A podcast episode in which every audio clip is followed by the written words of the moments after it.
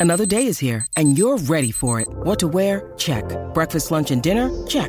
Planning for what's next and how to save for it? That's where Bank of America can help. For your financial to-dos, Bank of America has experts ready to help get you closer to your goals. Get started at one of our local financial centers or 24-7 in our mobile banking app. Find a location near you at bankofamerica.com slash talk to us. What would you like the power to do? Mobile banking requires downloading the app and is only available for select devices. Message and data rates may apply. Bank of America and a member FDIC. When you need mealtime inspiration, it's worth shopping Kroger, where you'll find over 30,000 mouthwatering choices that excite your inner foodie. And no matter what tasty choice you make, you'll enjoy our everyday low prices, plus extra ways to save, like digital coupons worth over $600 each week. You can also save up to $1 off per gallon at the pump with fuel points. More savings and more inspiring flavors make shopping Kroger worth it every time. Kroger, fresh for everyone. Fuel restrictions apply.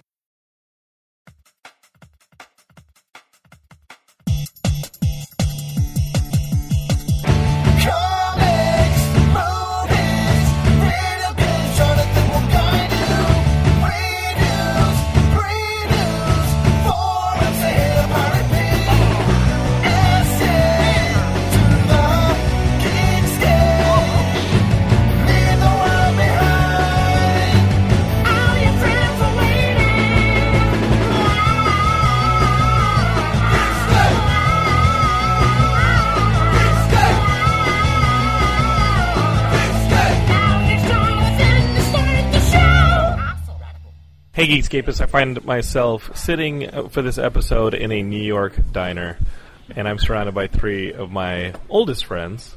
Not in age, but just it's been a long time. I'm old. Uh, I'm back in uh, Manhattan, Take it personal. uh, as I told you in the last episode.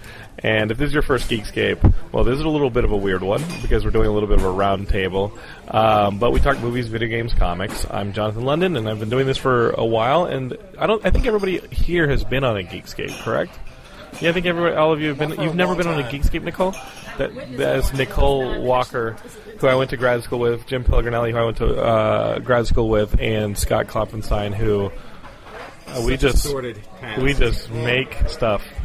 you make music, and uh, we met when you when I did the Reel Big Fish video, and since then we've just been. Uh, that was like a, that was like our love connection, and uh, so Geekscape is basically we're sitting in this New York diner. We're uh, discussing all the geek stuff, and I was like, "Mm, no, no, no. The Geekscapists need to be a part of this for this episode because we just walked out of Jurassic World: Fallen Kingdom. We're talking about Westworld. We're talking about uh, the, the villains that Scott can handle and his favorite villains because we started talking about Luke Cage, which came out this week.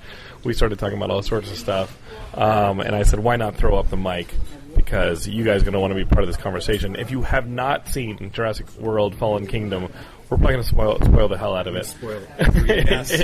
and you might be thinking to yourself, I don't care. That movie doesn't look that good. We're gonna spoil this movie like it was a high rise trailer. uh, is, is that the name of the skyscraper? Skyscraper. Skyscraper. Skyscraper, the Dwayne Johnson movie. Tom, uh, uh, Tom Hiddleston. Well, I think I think I think skyscraper should be renamed uh, High Hard. you know what I mean? Like because it looks like Die Hard, but it's so in like Die a Hard. futuristic It's, skyscraper. it's it's Die Hard with a one-legged amputee in a very futuristic office or residential building. It's a residential building. It's not an office building. So what are I think they there it's to I think it's these mixed guys? use. It's mixed use.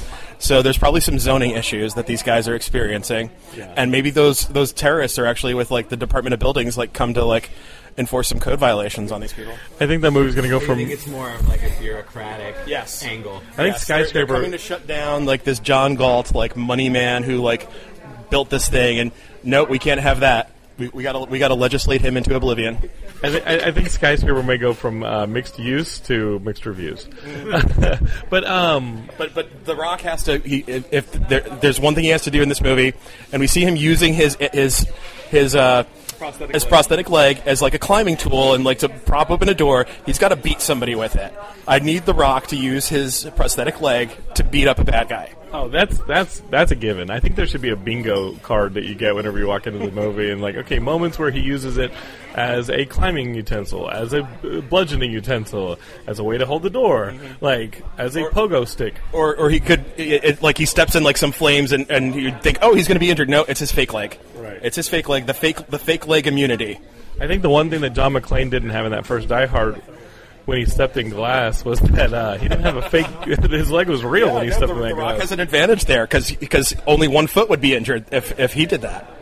So, um, Fallen Kingdom. Um, this is a movie, speaking of mixed reviews, that's getting a lot of mixed reviews. And uh, Nicole, we, we saw it on like, you knew I was coming to town, so you were like, we got to see a movie together. We got to let the Geekscapists know what we thought. And this is a movie that I really was not looking forward to seeing, but I but I knew I was going to end up watching it because you can't not watch a Jurassic Park movie. And a bunch of people who skip Jurassic World are like, uh huh, yeah, you can.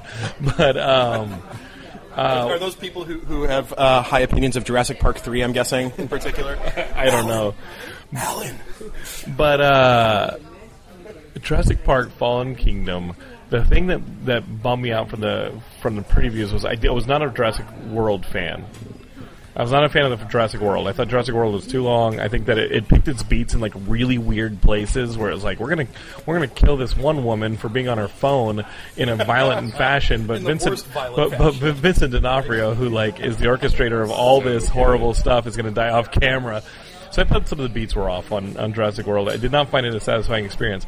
That being said, a movie I anticipated as being more of the same in maybe worse, Jurassic World Fallen Kingdom. Geeks gave us, get ready for it. I enjoyed it much more than Jurassic World. maybe because I had anticipated having to lower the IQ a little bit to go in. I, I knew I wanted to turn my brain off for a couple hours, and I did, and I was perfectly happy with what I got. Um, it's like it's like going to Taco Bell. You're, you're you're going, and you know it's Taco Bell, and if you know it's Taco Bell, you're going to have a good time. Uh, We now know where he had his birthday this year. every year. Um, what did you guys think of the movie? Because I was sitting between Nicole and, and Scott, so you got the worst of it. Oh, it was Um, exactly what I expected and enjoyed it thoroughly. Uh, yeah, please, that'd be great. we were catching out. But I will say I also like uh, the first one. You like Jurassic World? I did. Yeah. Because I, I have. All I require from those movies is something big with teeth fighting something else big with teeth, or, I mean, like. And, and you'll get it eventually. Yeah. Eventually, know, it'll show up. like the, the, the, the. Yeah. That's all I really require. If monster movies, you just require monsters. You don't need any narrative cohesiveness. Not at all. Not at all. you don't need the cohesion in your There are those narrative. movies, and I will sit, you know. There's there's something resembling a theme in there somewhere if you want to take the trouble to parse it out, but it's really not worth it. Um, so just just don't. It looks cool. You know, there are moments where you go, Yeah, I, th- this movie starts out, and you immediately know.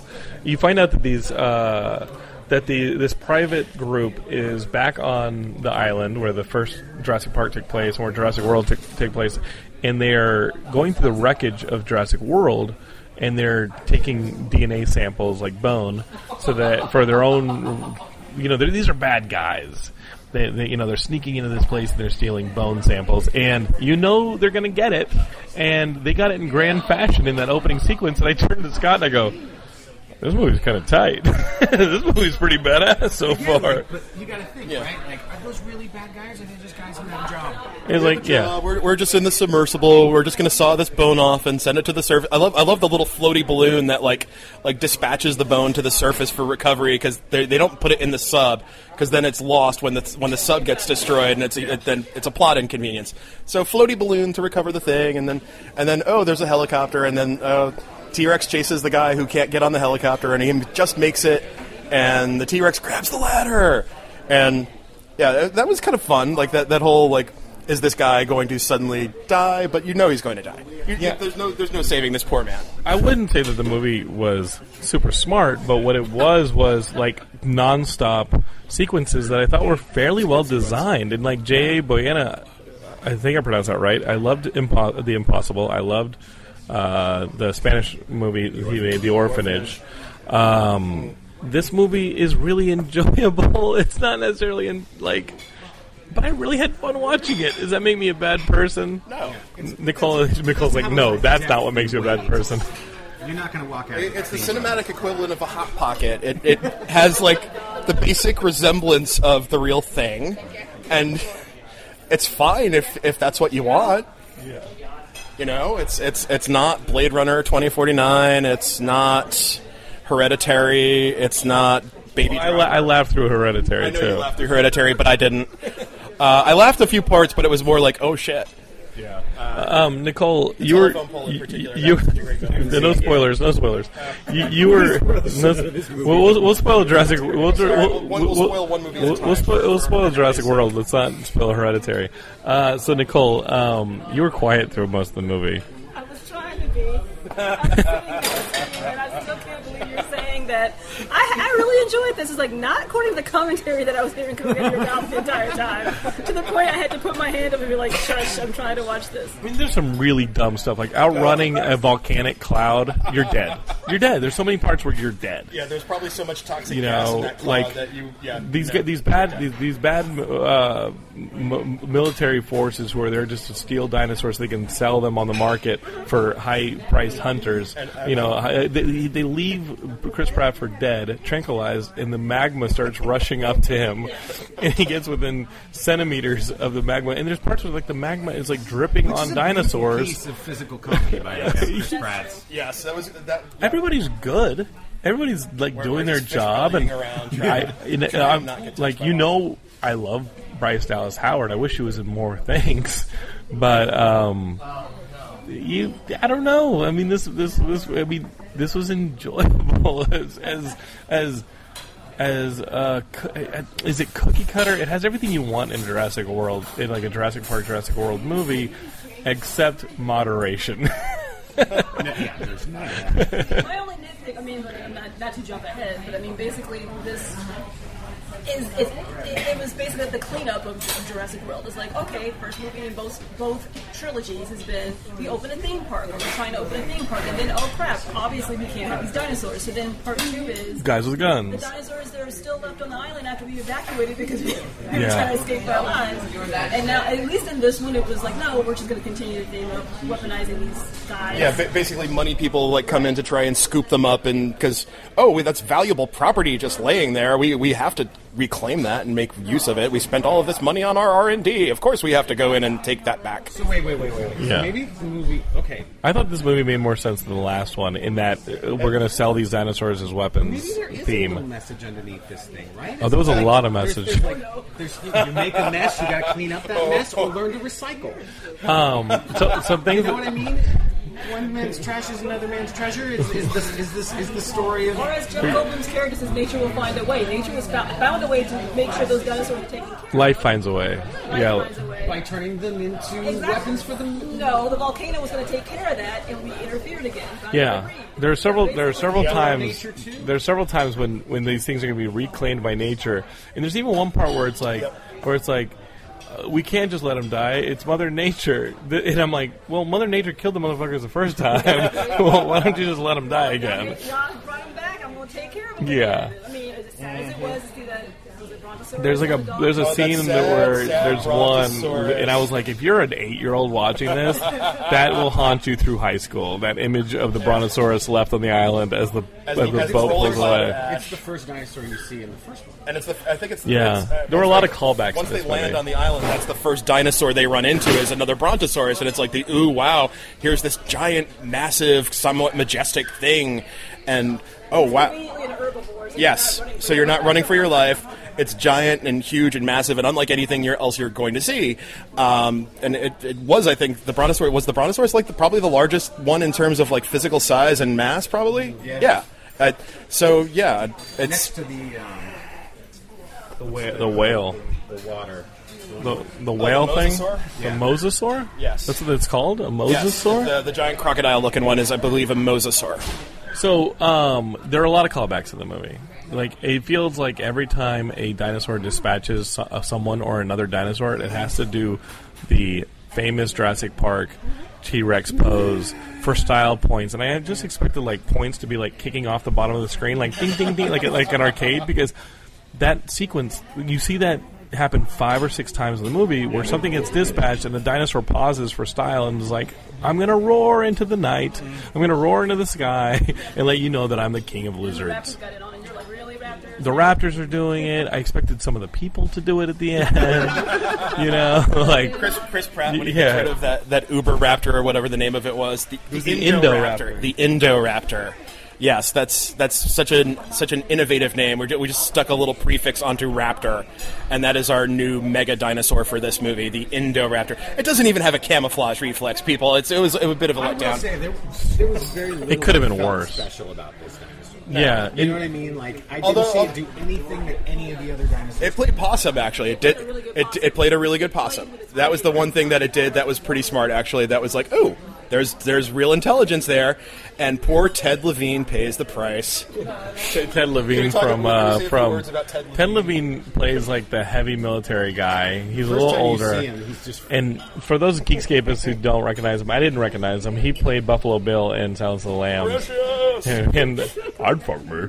and uh, and he was great in this because he didn't play it like typical military guy who's just in it for himself. He's in it for himself, but he plays it weird. he plays. I think he just was just doing He's like him. yeah, he was like messing He's like, around. I'm not gonna do much, Yeah. Maybe So- and it worked. The, the bit where he's like collecting teeth from like every one of the dinosaurs to make like a necklace for himself. Like that was that was kind of a nice touch. I kind of li- I kind of like that. Trophies. Yes. Which right. Yes. in every movie, Ted Levine has to collect trophies. That actually says a lot to his What are you, a size eight? his acting ability because he decided like he could have gone totally cliche with that. Right. We've seen it a million times, mm-hmm. doing it, you know, and like he decided to not do with it. Yeah, when when um, Chris Pratt like gets one in on like punches or gets one in on the, the other bad guy while he's a witness to it, he like smirks. You don't really know whose side he's on but his own, and like you're laughing. The Indoraptor is like, is it a human hybrid with a raptor? Like.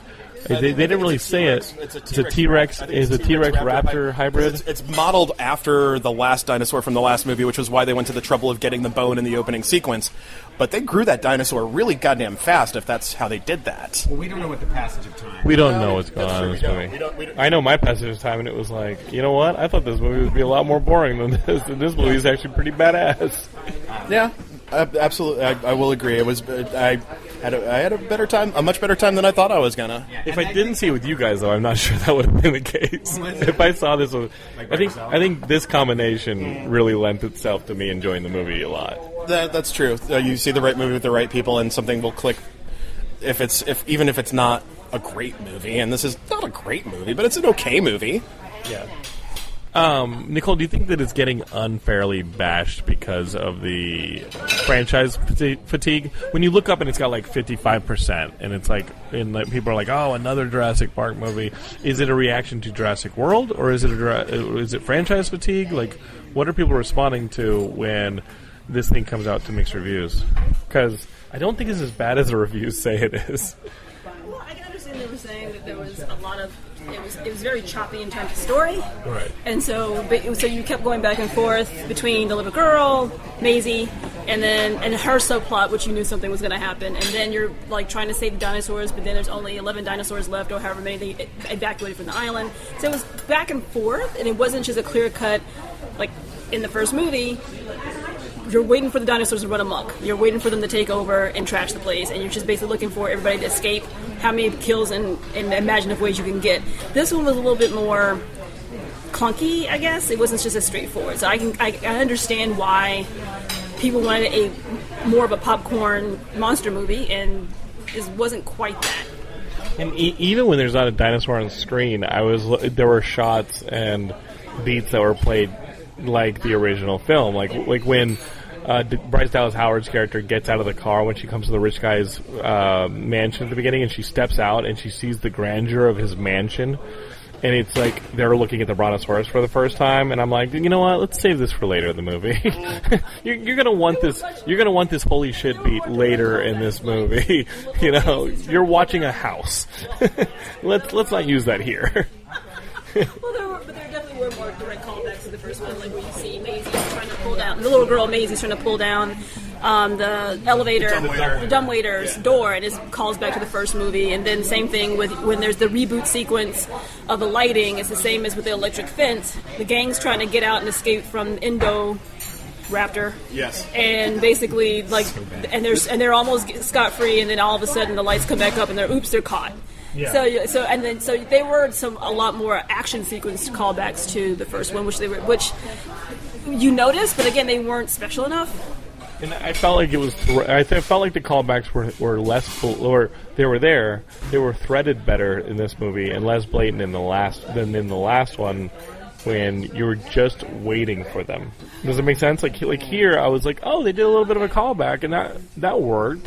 Um, this, you know, uh, I think what I like most about this movie is unlike the way that Jurassic Three undid, like the the can of worms is all open in, of Jurassic Two of having the T Rex running down San Francisco that nobody else rec- like nobody talks about it again.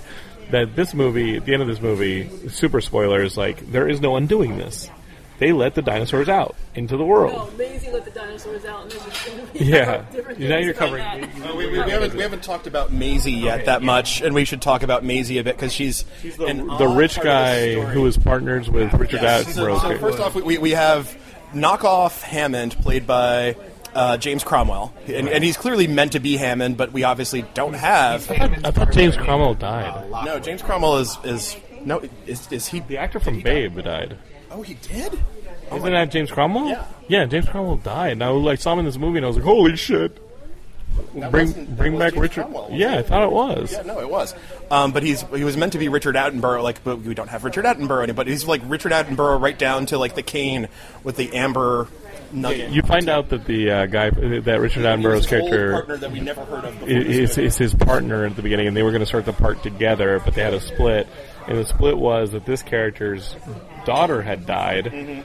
And you know, and is a big this is a spoiler, huge spoiler, Yes, big spoiler. but but you find out later that his daughter had died, and he cloned her. He cloned a human, and, yes, little- that's little- who this little girl is. Little little Maisie is a clone. We instead of the obligatory Jurassic Park orphan of divorce, we now have the obligatory Jurassic Park orphan clone. Yeah, that's a big change, I guess, from the. Uh, Guys, guys, he's still alive. okay, good, good. I'm glad James Uh, Cromwell James is still Cromwell's alive. still alive. I feel Who- very good Wait, knowing that. Who died? I'm trying Richard to think. Attenborough is No, the- Richard Attenborough is definitely dead. Yes. Right? Yes. Richard really get- Attenborough. I know who, Who died? Who, who are we mixing up? James with? Cromwell's Cromwell. alive. I'm gonna it real quick. Really glad you're alive, James Cromwell. James, Cr- wait, James Cromwell is in Babe, right? and, and Zefram Cochrane in uh, Star Trek: First Contact. Yeah. And Okay, many many other things. Who died? Hold on. I know who you're thinking. Okay, Scott. Scott's got it. Um, so, are we all giving Jurassic World: Fallen Kingdom a, a thumbs up? Uh, a qualified one. Yeah, I, I, I will qualify it, like in the sense that, like, it's it's good. It's it's it's fine. It's just it's a product. It's it's very much like the dinosaurs themselves. It's it's it's an engineered product, and there's some obvious like glitchy, gappy things, and some inconsistent logic, and some outright stupidity. But if you want to ignore those things, you will have a perfectly pleasant time. I love the atmosphere of this podcast. So we're we're definitely in a New York diner. Like I'm hearing it in the headphones, and I'm like, oh yeah, they're cleaning plates, they're busting tables. We are in New York City. Uh, Geekscape, I brought you with me. Uh, Scott's not finding it, but would you give this mo- would you give this movie a thumbs up? Oh, absolutely. But again, it's what we were saying when we were walking in. Like, I require very little from movies like this. I want to see something gigantic fighting something else gigantic. Like, I don't need a great deal of story. If as long as it looks awesome and there's like crazy things fighting each other and explosions, I'm good. But unlike that first Pacific Rim, um, I felt like the first Pacific Rim, uh, that first Pacific Rim was was giant thing fighting giant thing. But I feel like the human stuff in between really bogged that movie down. like sure. like there's a lot of stretches. This movie does not have any human No, stretches no, in no. it. It is like dinosaur from, from the from the drop. This movie is so much running and hiding, and that's I think what we signed up for. Yeah. Nicole, is this a thumbs up for you? Um, it's a thumbs up in that I liked it better than the second installment of the original trilogy. Um, I'm not sure. This is okay. It's, it was a thumbs up. It was a thumbs up. I, I The, agree. the raptor did not die by gymnastics, but it, it died almost. It, it died kind of similarly to stupid to stupidity. No, that, was, no, that was awesome sequence. Blue took care Yeah, there, there was some that was a cool sequence. I thought the designs in this movie were better, and it was fun. It was fun to watch. Um, I mean, I, I was knocking the Indoraptor a bit. It's it's it's not that interesting a monster to me, but it, it, it looked it looked cool. Yeah. I, I liked the, the patterning and the scaling and the and the eyes, and it definitely had some character to it. Um, I don't know. It, ju- it just didn't scare me that much. I know it scares you. Sna- snakes. Oh, we're gonna go back to that one again. Uh, Jim, when remember? Did you remember when we did that Coca Cola commercial back in, in grad school, and Jim produced it for me? But I had just moved to LA, and so Jim came out to shoot it in LA with me, and he stayed. Uh, he Your- your he was he was staying in a brand new apartment that I just moved into. furniture, no furniture or anything. We're sleeping on the bags on the floor, and we're literally on sleeping bags in this new apartment. And we're shooting like that weekend, and we're getting everything in order to go shoot. And uh, was it the night before? it was a night or, or it was like a night or two before the shoot. In the middle of the night, we didn't have beds in the place, and we're laying on the floor. And in the middle of the night, I just hear this snakes. I just hear Jim had- yeah. scream snakes, and I'm like, "What the fuck?" It wakes me up. I look over. He's like. I, I didn't have my my glass. Like, I'm reaching for my glasses. I'm like, "What the hell?" I thought somebody had broken into this apartment I'd never spent the night in before. And I get my glasses. I look up. I'm like, "What's going on?" And Jim's having this nightmare. He's like, "Snakes!" He's flailing around on the floor, and I'm like, "Jim, Jim, it's a nightmare." Uh, it took me a minute. Yeah, I did not know where I was. I thought there was like a literal, there were literally snakes around me, and and I woke up. I'm like, oh shit, and then I went back to sleep. And like, I zipped up and was like, "Shit, man, that was close." And now, and now because of this incident, uh, it, it has been the source of endless gay panic humor that Jonathan has mined low these ten years plus. It's all right, Indy. Snake, yeah. He's like, "Yeah, the Indoraptor didn't scare me, but if it was a grass snake." Well, I was in a sleeping bag on the ground in the dark. In my defense, It was like camping. Wait, where'd you grow up? Where'd you grow up, Jim? I grew up in Jersey, so I, did- I did not It was do like camping. No, no, I'm not a camping person. I'm in a living room in a in an apartment in Ma- in, in Los Angeles. It's like camping. Break out the s'mores. Let's tell ghost stories. I love that story. Snakes. I was like, holy shit, we're being robbed. so what have you been up to, Scott, since we last saw you on Geekscape? It's been a long time since you've been on Geek. I can't even remember the last time I was on the show. Uh, Well, you moved to New York, which doesn't help. No, it doesn't. well, I mean, it helps for things in New York, but not for things other than that. Um, no, I've been doing a lot of like uh, I, theater, composing for for off off Broadway here in theater uh, in uh, New York, which has been great. I connected with a young uh, playwright named Katya McMullen, and um, yeah, we started doing just all sorts of interesting work together. And uh, she's a fantastic playwright, and we did this show that we just wrapped a show uh, a month or so ago um, that we've been working on for three or four years. But we, yeah, it was our first full-on like off-off production with me composing credits and musical directed it, and it was awesome. It was great. It was a lot of fun. Nicole, last time we hung out, we went to see Baby Driver a year ago. What have you been up to? Watching TV.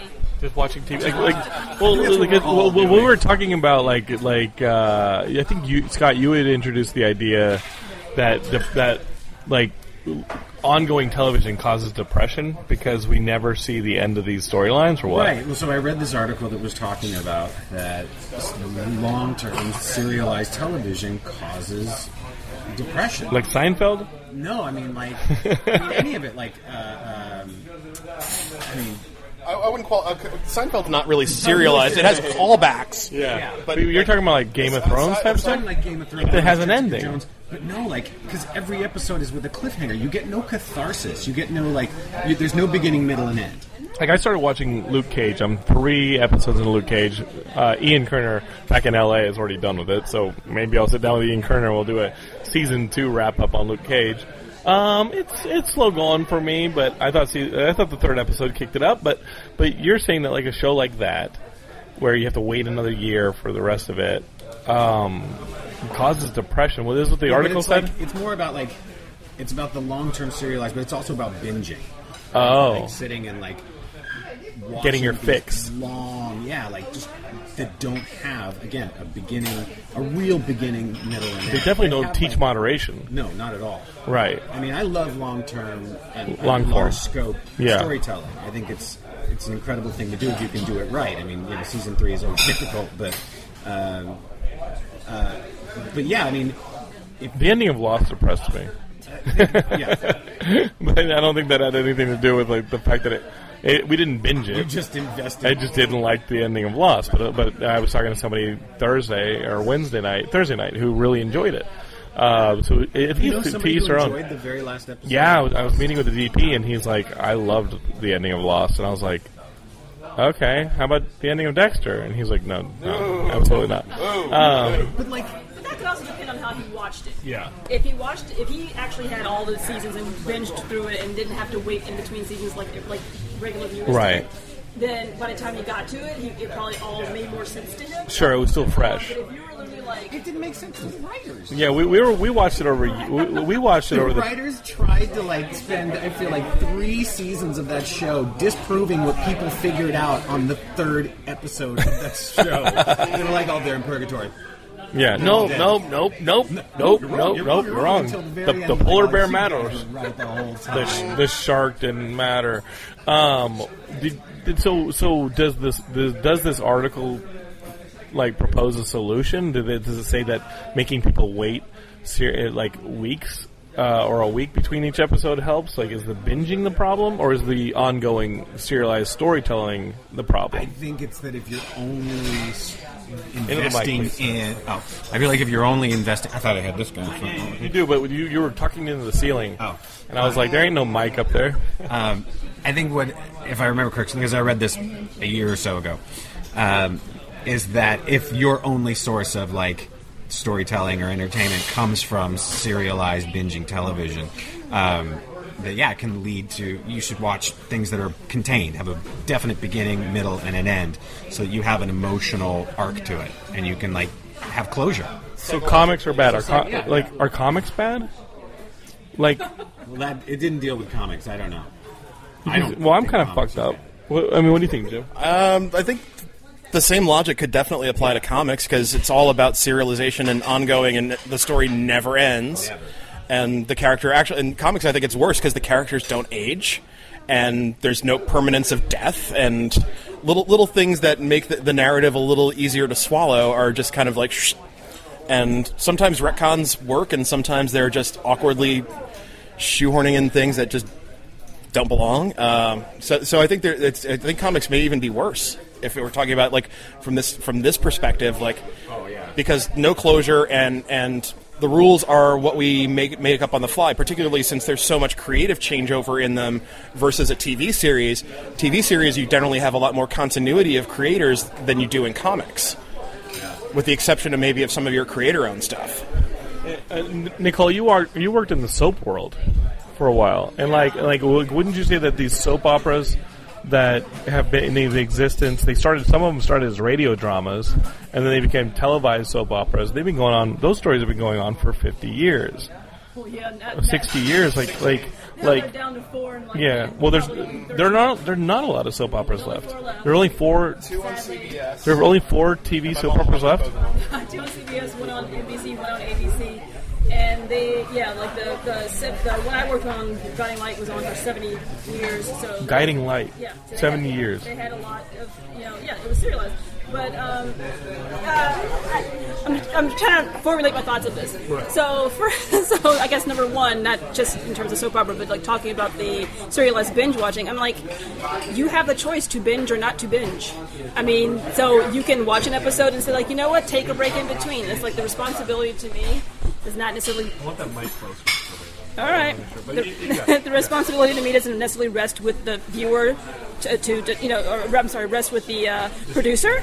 So if Netflix wants to put out like the entire season of Luke Cage, and you decide to binge watch that, that's on you. And if you get depressed afterwards, that's on you. That, you don't necessarily feel like you, you know, like why did I watch all the, watch all that at one time? The other thing is, is that a lot of times what you're seeing is that you're having rolling conclusions, meaning like you'll set up some set up questions multiple questions at the beginning of the season, you answer a few along the way, and you start more questions in the middle of the season that you may or may not answer at the end of the season. It's a rolling thing, but you do get some closure, not as much closure as you would like.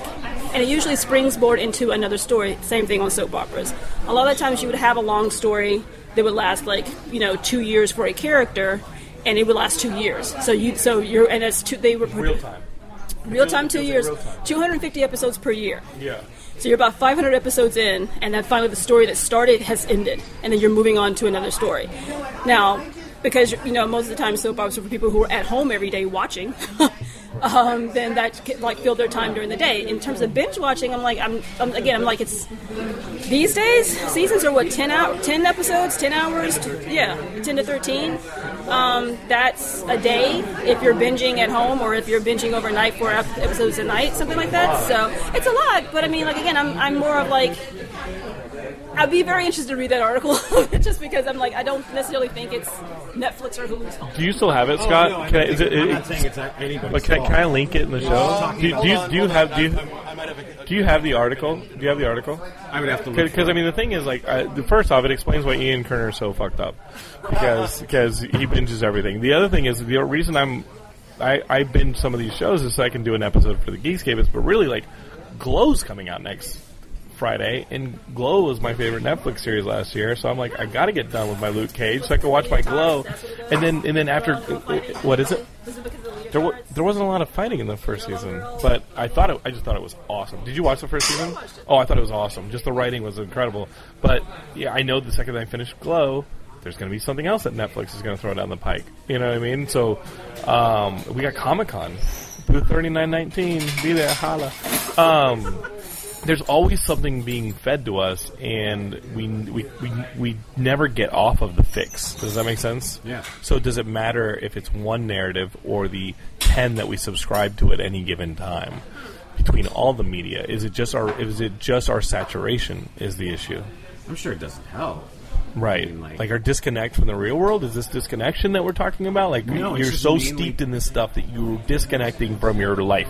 So the article, and again, like I read this a year and a half ago, two years ago. Man, why don't you been on Geekscape?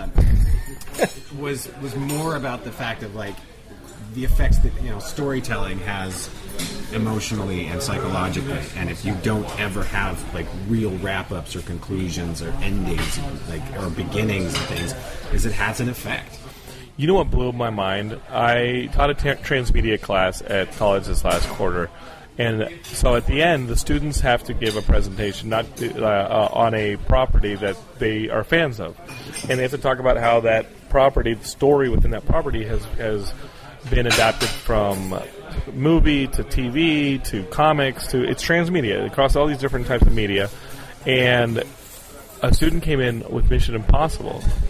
And the thing that I did not know about Mission Impossible was the films with Ethan Hunt, Tom Cruise, are continuations of the original show that started in 1968 with the Jim Phelps character. So Jim Phelps was like the young character in the original Mission Impossible's TV series. Mission they, uh, they tried to bring Mission Impossible back in the late in, from '89 to '92. There was a short run TV one where Jim Phelps was older, and then that's who Jon Voight is playing at the beginning of the very first Mission Impossible movie when he burns the team and gets killed, and everyone was up in like an uproar about it because they killed this long-standing character from 1968 that had, that that had aged with yeah they, they made him a traitor They made him a villain. He's the villain of the of the movie, and this is the character that was your linchpin in the show. So yeah, anybody who had that continuity in their head, of course they're going to be upset and be like a little "What the fuck?" like guy, 50 like- years this continuity has been going on I, I I thought that the movies were their own re, Okay, revamp I'm, shocked we did not know that. I didn't Okay. know. I didn't know that. The, I didn't know There that. was The, such I a didn't know that the. junket, like, dude, I didn't know that the Tom Cruise movies were continuations of the original 1968 show. That is like the longest running story. That's incredible. Because now we want to. Because the thing is, now we want to reboot, reboot everything, right? We want to go make like a young Han Solo movie because we want to tell Don't more Han. in this, No. Solo's not good. Why not? No. Well, No. you know, Star Wars. Is, you know, Lucas Lucasfilm doesn't want me to. they, they want to start pretending like that didn't happen. Um, just have the incels remake it. Uh, so uh, instead of rebooting everything, why not just continue these stories? You know what I mean? Like Doctor Who's been able to do it through radio and TV, like for almost pretty much as long as Mission Impossible. There's no? a central gimmick there where, whereby the Doctor is reincarnated, so the recasting matters a bit less there. Uh, in fact, now they're going to switch. We're going to have a female Doctor, so yay! Um, but also, it, it, like that gimmick lends itself. It makes it a little easier to, to latch onto a new a new cast choice in that central part. And other franchise properties don't really have that. You're going to have the discontinuity of putting a new actor in, in a role that you've seen somebody else play for years and years and years. Is Mar- and Marvel's gonna yeah, face that Marvel is going to have to I don't know what they're going to do. It's at a certain point if they're just going to keep renegotiating and paying people however many tens of millions of dollars to, like Robert Downey Jr. is, is probably is, they're going to give him like fifty million to be Iron Man again. Are are they going to do that? Maybe. Or they, what are they going to do if they don't do that? Are they going to recast him? And if they're going to recast him, who is that going to be? And what is the reaction going to be to that recasting? It's it's really volatile for them to try to do that. Are there actors that you think could replace Robert Downey Jr. in that role? I remember the original casting for that character. There were characters like Sam Rockwell, Clive Owen considered for that role. I remember they were brought up, and then but ultimately they went with Robert Downey Jr., who's been perfect as Tony Stark. But um, uh, not always, of course. I mean, there's a guy who didn't have anything. Re- I mean, his career really stalled out, but he was. It. W- not have all the baggage. yeah, when they cast him, it was like a oh, of course, what a smart move. Um, so we were talking about speaking of reincarnation, and reinterpretation. We were talking about Westworld and Geekscapists. We're going to get into Westworld now because we're as of the recording of this, we have I think one episode left in this season. Go for it. Oh yeah, that's you. Yeah, yeah. We have one. Uh, we have one episode left in this season, right? Yep, and Sunday's the finale. We're recording this on Saturday, so sorry, Geekscapists, if I couldn't find Wi-Fi to get this up to you in timely fashion, uh, and if it's been time slid for a day or two. So, um, I think the last few episodes have have helped the cohesion of what started out as a very ju- like like scatological season, which had a design to it. I just was too dumb to follow the design. Does that make sense? It jumped around a lot in the first few episodes, and then and then as soon as we went to like Shogun World, I was like, okay, things are really starting to fall into place, and I'm seeing the design here. Whereas the first few episodes, I couldn't keep track of all the time jumping. There were three different story. There were three different timelines we were ta- we were going through, and I couldn't keep it in my head. Again, I'm dumb. Two for Dolores, right? Two for Dolores, or two for Bernard for two sure. Bernard. And then, well, and then there There's was also, also, this continuity of are you looking at Arnold or are you looking at Bernard? In some cases, and especially in the first season, you don't know which is which, and then it ultimately becomes clear what you thought was Bernard is actually Arnold. yeah, and you also had two for William. Oh, that's right. Right. So you were really dealing Yeah. with like f- six different like Some of them over. Some of them were taking place at the same time, Totally. but you had a lot of plates spinning in that Yeah. first half of the season, and then I felt like. I felt like Ghost Nation was like the best episode because then it was it was focused on just one very simple aspect of the world, That was such a beautiful. and it put it all together. Uh, the Shogun World stuff was also in that same simplified, and then up until I think the the last episode and the episode before, you start to get characters being like, "We need to do this thing for this thing," and I was like, "Thank you for that. Thank you for the expositional dialogue, so that I know that you have to go from A to B to C because I was losing it." You, I mean, you could like look over and see me watching Westworld, and like there's blood coming out of my nose. It was so stupid.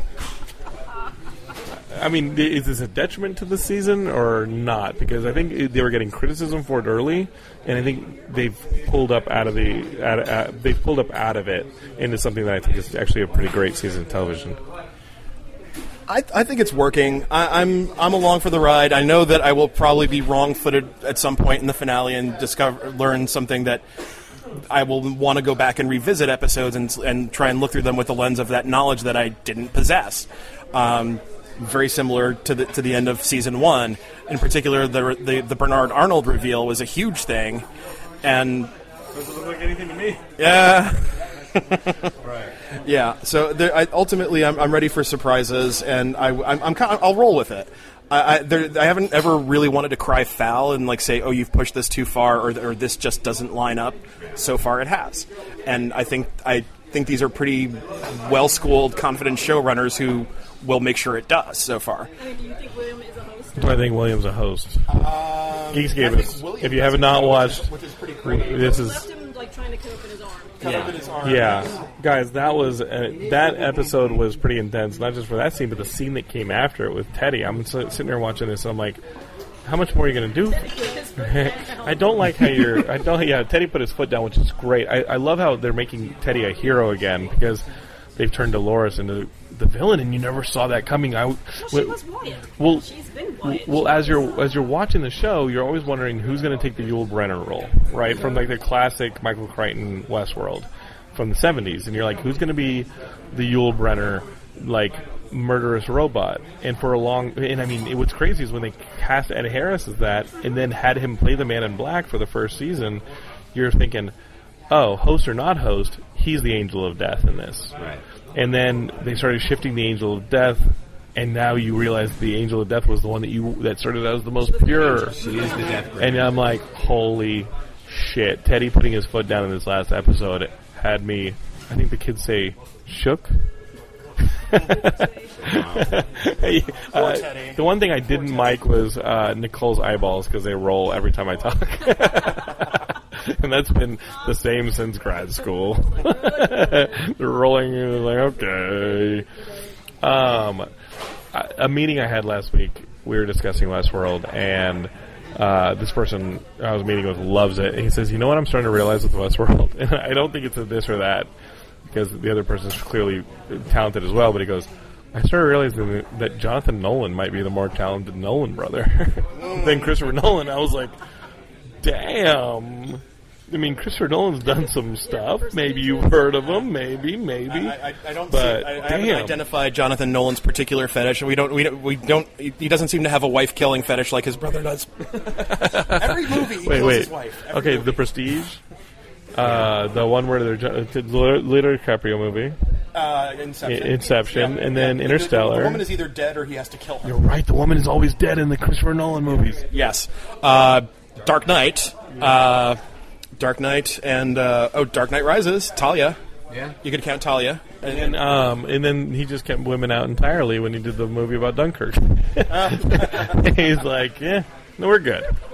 There, there were some nurses. I, I bet the nurses. He's like, yeah, but they probably drowned. um, yeah, no. The other the other HBO show that I really that surprised me, I thought was amazing, was Barry. Did you guys watch I Barry? need to watch Barry. Guys, Barry was Three a episodes I in. love Bill Hader, and I don't Barry know why is I haven't a- done this yet. Oh, dude. If you love Bill, Bill I Hader, love Bill, it. I love Bill Hader, man, and I just didn't jump on this train when it left the station. And I, I have HBO Go, and it's kind of lurking in the background there, with, along with a million other things. And maybe sooner or later I'll do it. Um, Did you like the first few ep- uh, seasons of Dexter? Up through up through season four, they had me. And I, I worry that, that Barry may go Dexter-ish because of the way he's living a double life and there is violence and stuff. But I love it. Song. yeah, no. I, I love. I thought Barry's incredible, and the funny thing about it is like, um, oh, what's his name? The showrunner of Barry is the same showrunner as Silicon Valley. I mean, he's Mike co- Judge? no Mike Judge is running it with this guy Alec. Um, oh my God, he's on. I just listened to an interview with him, and they're, he's running the shows at the same time, co- co-running the shows. Like he runs it with he runs Silicon Valley with Mike Judge, and the other one with uh, with um, the star. Uh, help me out. Uh, um, the star of Barry. Bill Hader. Bill Hader. And so he's getting help in show running the shows, but listening to him talk about how he does Silicon Valley up to lunch, and then he walks across the Sony lot to the offices for Barry and works on Barry.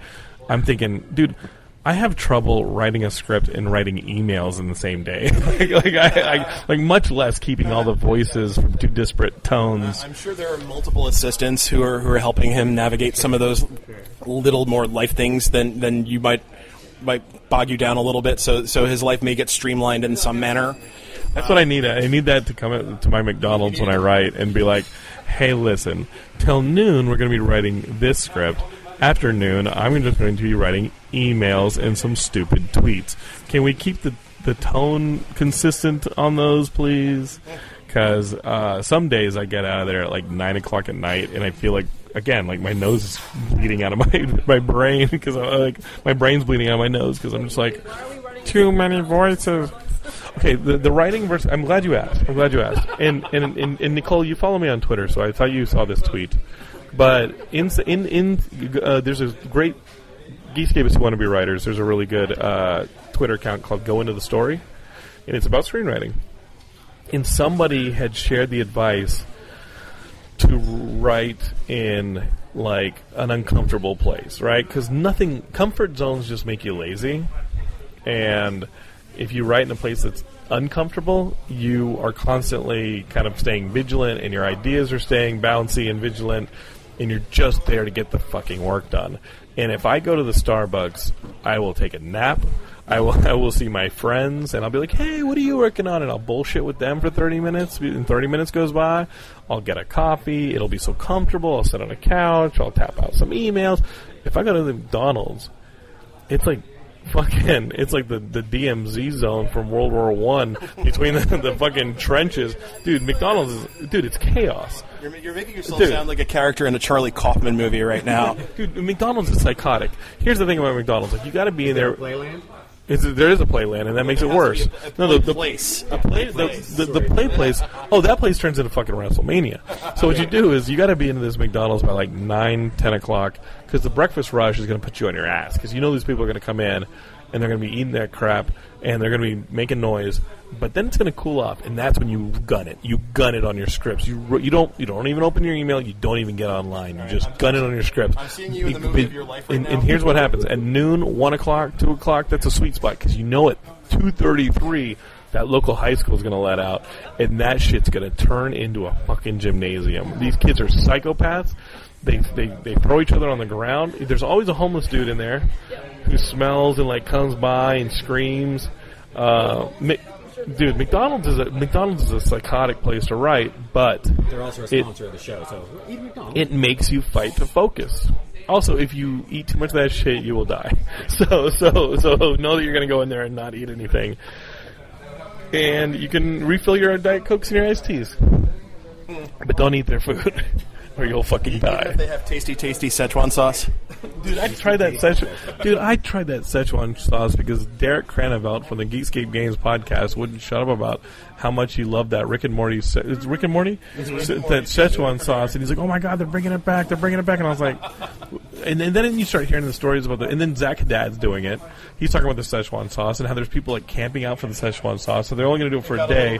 So they start fighting each other in the parking lot for Szechuan sauce. Then finally, McDonald's makes the Szechuan sauce permanent, and I'm like, okay, I'll give it a shot. Dude, it tasted like Buddha nutted off in my mouth. Like it's fucking disgusting, dude. This shit, it was fucking disgusting. I could not get that out of my mouth fast enough. That was so gross. Dude, that Szechuan sauce tastes like crap, and I it, it, Nine seasons. and, and, and anybody who's eating that stuff and enjoying it probably runs sandpaper on their tongue for like for a hobby. That stuff is disgusting. I didn't go there. Wait, did you try it? No, no, I couldn't do it. Did you try it, Jim? No, no, no, no, no interest. I I liked it as the metaphor. I You got don't what want the Buddha, metaphor you is. don't It's want just Buddha like- to nut off in your mouth? no, I do not. I do not need Buddha to nut off in my mouth. That's, no, thank you. We're at the 50 minute mark, so if you're listening, listening that this long into the conversation, surprise, motherfuckers. I mean, the whole the whole joke is like it's like the like the theme of the like. It's it's it's really just about like the whole meaninglessness of existence and like oh this is this is what our deep meaning is. It's a freaking fast food promotional condiment for for a Disney movie that like people half remember. Yeah, well, I'm not going to forget it now. that shit tasted terrible. It tasted Mulan terrible. was good. I got two little girls that love that movie. You know what? Our Disneynos What the vice podcast. president says about it. One of our one of our new podcasts is Disneynos, and it's about all about Disney. And the, the, one of the most recent episodes was about the 20th anniversary Mulan that's hap- like. Can you imagine? Damn! I know. It feels like it just came out. It feels like we were just making a music video for your album, Scott.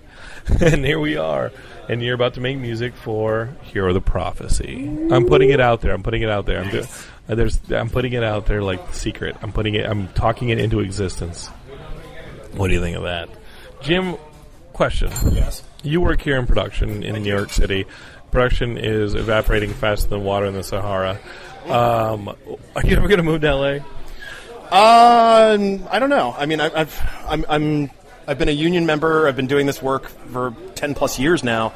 Um, I'm thinking about switching up a little bit, maybe trying to dip my toes into accounting because it's a little more stable.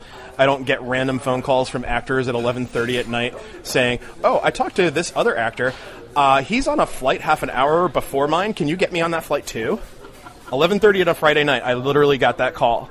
And and I, I said, let me see. So I call the producer. The producer says, oh yeah, I'll approve that. Just and then I have to call the travel agent. I call the travel agent. I get the seat. I have to like get. I have to like, and I have to jump through all these hoops at like 11:30 at night to get an actor on a flight half an hour earlier because I guess he just want he wanted to be home half an hour earlier on Saturday because he was done and wrapped on the movie. Jim, move to LA. Enough of that. That is that is what working in production can be like. Um, you're at, you're at the whim, you're, you're you serve at the whim and the behest of people who don't really know you exist. yes don't really know that I exist and just want what they want when they want it, and it, it can be very crushing. Um, it's somewhat fulfilling in the sense that like the pr- the problems and the challenges are never the same thing twice because you literally never do the same thing twice. Then fucking do Ninja Warrior. I don't know if Ninja Warrior. Like, I don't know. I'm I'm in an okay place. I mean, the salary is okay. The benefits are really good. Um, your union. Exactly. Exactly. And please, if the, if if you're if anybody is remotely political listening to this, please do not support a national right to work law. It will make me very sad. Why they don't have a right to work? The the right to work is a misnomer which is used to destroy organized labor around the country, and it has been shoved down our throats by the right wing for God knows how long. Uh, but this is not that kind of podcast. It can. I it- I think I've wandered into you're like you. You, su- you suddenly became I like wandered in from Amy Siskin's podcast. you just became Nader. Yes. like it's all about the it's all Well, about the workers. well, you know, the, the, I, I've been watching horrible amounts of CNN lately, so these things are just kind of saturated in me right now. Um, but in my defense, I went to bed on November eighth. 2016 with and I made a point of not watching news coverage and then I woke up the next morning and I, and I thought I was having like a brain fart like I thought I was like delusional for like 5 minutes when I Twilight Zone episode. Yes, I thought I was in a shitty Twilight Zone episode, and I, I started laughing like somebody like at the end of like like a shitty Twilight Zone episode, like in, in the midst of like the apocalyptic. You realize you live in a snow globe or some shit. yeah. yes, or, or I, I have all the books in the world and all the time to read them, and my glasses broke. Yeah, That's that's my personal favorite. We are living in the worst Black Mirror episode. Uh, okay, so Can we have the killer robot bees? I would take the killer robot bees over a lot of what's currently happening. So, Geekscape is this is what it's like sitting with my friends and I at a diner in New York when you come back for a couple days to hang out. You get to see a movie, you get to sit around at a New York diner as it gets louder over the course of the evening and it gets more crowded. It's nice to be in New York with you guys. This is not that crowded. No, uh, you you listen to it through the headphones. You're like, this isn't so bad. The audience is like, there's blood coming out of their ears. Um, yeah, you're probably picking up on a lot of things that I just kind of. I live here. I, don't, I like these noises don't really affect me i- i- anywhere. So it's nice to be back. One day Scott will move back to Southern California. That'll be soon. Talk to my wife about that. You- You want to you want to move back? Uh, I would move back to Long In, Beach. yeah, turn your head down. I would, I would move back to Long Beach. Yeah, yeah, yeah. I miss, I miss, yeah. And Dan's got his brewery started I up. know. He may be looking for a manager. Yeah, yeah. Go in there and work for him. That's what I want to do. His work for Dan. I'm actually getting. I love back- Dan I'm Regan. actually getting back to work. I've started doing some like I'm live streaming like because I can't get out. I have seen you live stream your music, Yeah, yeah. and I've missed every fucking live Yeah, stream. yeah, I'm gonna be doing. I'm Are they cataloged, though? Another one. Uh, yeah, there's just one up right now because I'm, I'm slowly but surely. I'm just like, you know me. Like I don't do anything with any kind of forethought. Right. So I was like, Welcome to Geekscape. I'm gonna do. I'm gonna live stream. So I did. You know, I decided to do it, and then the next day I did it, and I was like, oh, it's kind of choppy, and so then I got myself a hundred foot Ethernet cable to get to my office. So Scott, where can people listen to your music if they want to go back and listen to you live, your recorded live stream of your of you performing solo? Right? You didn't have anybody over Yeah, to put yeah in solo. My office. Um, go to Littlest my- Band? Uh, yeah, it's just Littlest Man. Littlest Man The Band. Littlest Man. The the the, Littlest- the Littlest Man. The Littlest Man yeah. on YouTube. On YouTube, yeah. So it's Okay. YouTube forward slash The Littlest Man. The Littlest Man. And Nicole, when are you moving to LA? a conversation we've had every day since 2003. I love you, kid. I love you. I got to come to New York more often. I think is the solution. I, I, I should go I to love being here. California more often. I haven't been in a couple of years actually. You know we got snakes, right? I know you have snakes and, and tarantulas and lots of other things. I'm, aware, I'm very much aware of those things. Thank you. and I'm the most venomous of all. Uh, is that's dinner with us. That's what it's like having dinner with us here in New York. Uh, we um, We're at an, we're all, almost an hour, uh, but we love you. Um, Geekscape is. I've got another Geekscape episode coming this week. As of the recording of this, unless, unless my guest uh, take care. We just said bye to the waitress. Um, unless unless my guest cancels, I'll have another Geekscape episode up for you guys later this week.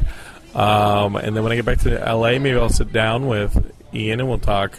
Um, we'll talk about this Luke Cage season two, and then we've got Ant Man and the Wasp coming, and then we've got Comic Con, and it's like endless, dude. It's endless, and I'm trying to film some things, and it's like, stop this, stop this insanity. What games are you playing? Uh, I am only playing Fortnite on my Switch and Pokemon Quest, and uh, and Marvel Strike Force on my phone, and Pokemon Go because you can friend people now. nice. You can do friend lists, and I kept worrying about running out of like items and Pokeballs and shit like that. And you can friend that stuff. You can gift that stuff to each other. And now there's too many of them. now, now I have too much shit. And I'm like, mm, well, you, you can pick your friends' noses, but you can't. Never mind. I don't know. I have I have a lot of shit coming in on Pokemon Go, and it's fun again for the next week. And you know what? I'm going to play it through Comic Con because that'll be when everybody's playing it It's true. and we'll be there at booth 3919. Matt Kelly's putting together the signing schedule. We've got some new shirts coming. We're thinking about putting together a cool little event that if you're there, you can be a part of. It's gonna be a lot of fun. We're gonna have a big summer, but I'm tired all the time. I'm like the la- I'm like the Incredible Hulk if it wasn't anger, but like fatigue. It's like the secret is I'm always tired. I mean, like that's my secret. That's the best Hulk movie ever. You know, in like the Avengers, when the, like like Captain America, he goes, "My secret is I'm always angry." Isn't that what Bruce Banner says? Yeah, yeah. Yeah, my secret is I'm always tired, and that's okay because it makes me happy to make shit. We're making shit again, like with this podcast. Geekscape is you guys get to leave the tip. We'll be here. You can find Jim. Where can people find you? Um, I don't really have a presence to be found at aside from Facebook. Jim Pelgrinelli on Facebook. You'll see him commenting on in the Geekscape Forever group. He's always in the Geekscape Forever group or the I am. Geekscape group leaving Uh, comments. you, so you will find me there commenting, yes, here, here and there, depending on, on how much I have my eyeballs glued to my phone, which I'm trying to reduce a little bit. Yeah. Trying to reduce my Facebook consumption and, and more so my CNN consumption. Uh, you got to get back to that Fox News. No, I'm kidding. uh, Nicole, you're uh, you'll find on Twitter, on Twitter commenting on, on Jonathan's timeline. but, you, uh, but you, on Twitter your your handle is um, oh, TNI Walker? Yes. yeah, it's TNI Walker. Scott, you are Uh, my Twitter is S.A. Klopfenstein. S A Club S A S.A. S A And then there's also the Littlest Man. Littlest Man on band. Twitter. Um, and then you can follow my In- YouTube channel. Instagram. Um, yeah, listen to Littlest Man Band Better Bookends on Spotify, Apple Music. Damn, Uh, you're like one of those. You're like one of those uh, SoundCloud go rappers. out and actually and actually go out and support uh, my, my my guys in the Reel Big Fish this year uh, on the the Warped Tour this year. The final Warped Tour, and Reel Big Fish is on there. They just passed through California, and I missed them because I was Yeah, here. My boys, my friends. I'm hopefully going to get a chance to see them when they're out here. Make another album. Uh, uh, love you guys. We're Geekscape. We're at Geekscape Forever on Facebook and Geekscape, the, the page and group on Facebook. And of course, we're on Twitter and Instagram and all that. I'm Jonathan London. It's been fun sitting here and having dinner with you guys in New York. And we'll give you a more normal Geekscape next time around. All right? Maybe not spoil half the shit that you just watched over the last six months. we told you. We, we gave you warning. We gave you warning. Look out for that telephone pole. Bye.